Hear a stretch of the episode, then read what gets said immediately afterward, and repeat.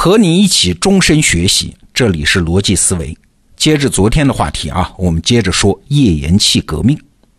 昨天我们讲的是啊，美国的能源和环保法律是如何对页岩气革命推波助澜的。但是这事儿终归是需要人来干啊。那今天我们就说说，在这场能源革命中起到决定性作用的这群人，也就是美国的石油个体户。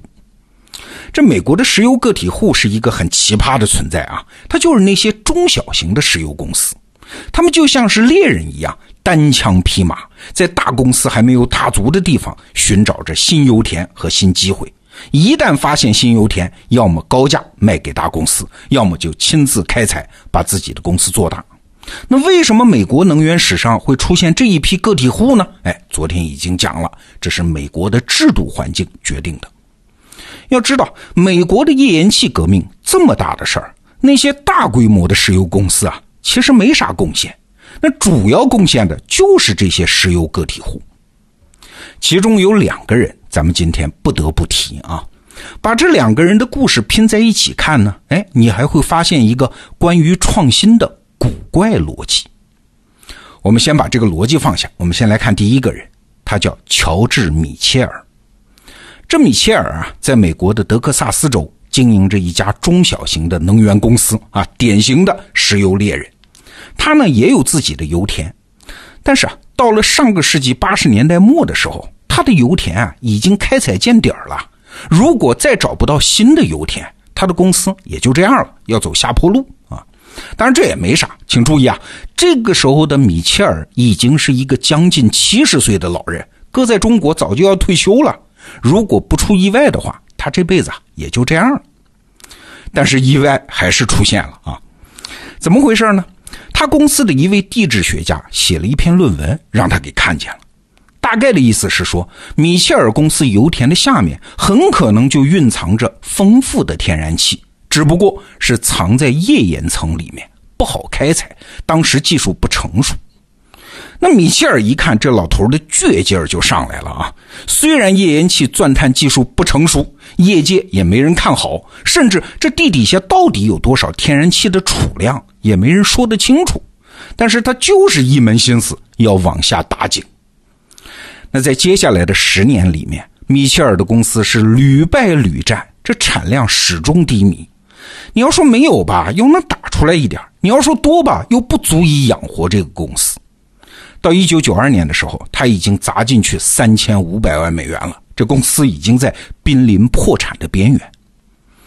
当时啊，美国的那些大能源公司都觉得，美国国内已经没什么可挖的了啊，什么埃克森呐、壳牌啊、雪佛龙啊这些巨头已经转到什么亚非拉去寻找新油田了。在大家看来，你米切尔就是能源界的那个堂吉诃德啊。只知道做白日梦啊啊，是在跟一个风车魔鬼在作战。那到了一九九八年的时候，这米切尔已经七十九岁了，快八十岁的老人了。这公司已经被页岩气开采拖得疲惫不堪，那股市上的股价是接近腰斩呐。但是老爷子依然在坚持啊！你想想，一个八十岁的老头啊，结果半年之后呢，这转机居然就出现了。他公司的一个工程师啊，通过一个技术改良，使得钻井的产量猛增。至于具体是什么技术，我们在这儿就不细说了啊。总之，在坚持了快二十年之后，米切尔的好运气终于来了。到了一九九九年的夏天，米切尔整八十岁那年啊，他公司的天然气日产量已经达到了一亿立方英尺。到了二零零一年的时候，就增长到三点六五亿立方英尺。请注意啊，是每天的产量，这种涨幅在整个能源史上都是罕见的。所以啊，米歇尔公司的结局也算不错。二零零一年的八月份，行业巨头德文能源公司用三十亿美元的价格把它给收购了啊！这大把现金落袋为安呐。八十多岁的米歇尔终于回家养老，他坚持了二十年的页岩气开采，算是迎来了圆满大结局。好了，这就是米切尔的故事。我们再来看第二个人啊，他的名字叫麦克伦登。麦克伦登啊，和米切尔一样，哎，也是有先见之明的人啊，或者说运气极好的人吧。反正赌对了方向。在很早的时候，他就判断页岩气革命要来了，所以啊，他就开始到处收购土地，为此还借了不少钱。那同时，他自己的公司也投入到页岩气的开采当中嘛。到一九九四年的时候啊，麦克伦登公司的产量就开始猛增。两年后，公司的股价那是一飞冲天啊，从五美元飞升到将近七十美元，涨了十四倍。公司的市值也超过了十亿美元。然后呢，这麦克伦登就继续融钱、借钱、买地、囤地。到了二零零五年底的时候，麦克伦登的公司已经在美国七个州控制着八百万英亩的土地啊，这地底下都是页岩气啊，所以麦克伦登当时被称之为叫能源界的比尔盖茨。那与此同时，为了提升大家的信心，麦克伦登到美国到处宣传自己的公司，宣传页岩气的美好前景。结果，越来越多的人因为他的号召加入到页岩气开采的行列中。那自然啊，随着大批玩家入场，页岩气开采进展神速啊，美国的天然气产量开始暴增。那一场浩浩荡荡的页岩气革命就这样被麦克伦登推向了巅峰。这故事本来就这样了，对吧？但是这个时候出现了一个神转折，那其实也不是什么转折了，这是必然发展的规律。要知道，物以稀为贵啊，天然气产量暴增。接下来会发生什么？就是价格暴跌嘛。二零零八年金融危机爆发的时候，麦克伦登就已经感觉到不对头了啊！他曾经对一个朋友讲过：“哎，天然气市场被我们这么搞，可能让我们自己给搞爆了呀！”你想啊，麦克伦登他收购大量的土地，土地下面有页岩气，那这些土地的价格就是按照天然气当时的价格来倒推的呀。天然气价格这一暴跌，你借债收购的土地，你怎么能收得回本儿呢？果然啊，后面的故事就这样发生了。一方面，天然气的产量是一路暴增。二零零八年，全美国天然气产量只有两万亿立方英尺，到了二零一二年，也就是四年后，涨到了八万亿立方英尺，这是不是暴增啊？四年涨了四倍。那另外一方面呢，天然气的价格就一路暴跌啊。二零一二年的时候，天然气的价格已经从原来最高时候的每千立方英尺十几美元，跌到了一点二美元，这是只有原来的十分之一呀。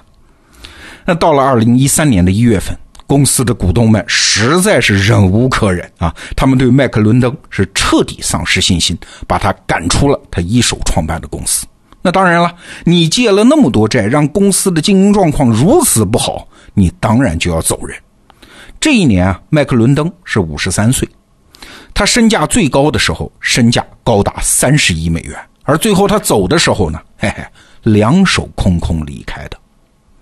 好了，这就是麦克伦登的故事。你是不是觉得这里面有点不对头？那至少是不公平吧？明明是他带头把美国的天然气产量搞大。奠定了今天美国能源市场的基础，可是因为产量暴增，却导致价格暴跌，最终他黯然离场，这是不是不公平啊？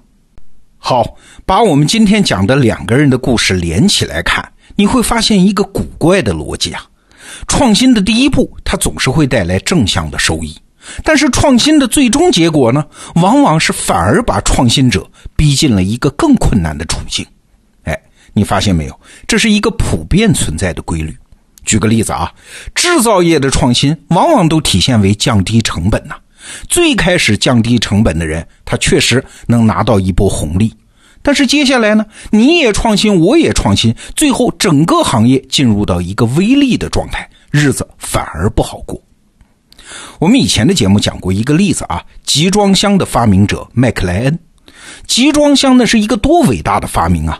把跨洋运输的价格降低了百分之九十九啊，海运价格几乎可以忽略不计啊，可以说是二十世纪人类产业史上最重要的发明。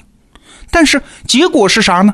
对远洋运输行业来说，结果是利润变得越来越稀薄，倒逼船必须越造越大，也就意味着轮船公司的财务成本越来越高，经营的抗风险能力是越来越弱。最后，集装箱的发明者麦克莱恩是落得一个破产的下场。而且你发现没有啊？这个过程现在是越来越快。过去一项产业从朝阳产业变成夕阳产业，可能要经历几十上百年，现在呢，可能只需要短短几年。哎，创新者身上的魔咒是变得越来越严酷啊！所以创新是啥？创新真的是一双红舞鞋啊！一旦穿上，其实就是开启了一个自我倒逼的进程，你就必须不停的舞蹈，不停的创新，一直到筋疲力尽倒下为止。好了，今天的节目就到这儿。明天呢，是我们讲页岩革命的最后一期，我和你聊聊页岩革命到底是怎么改变世界的。咱们明天见。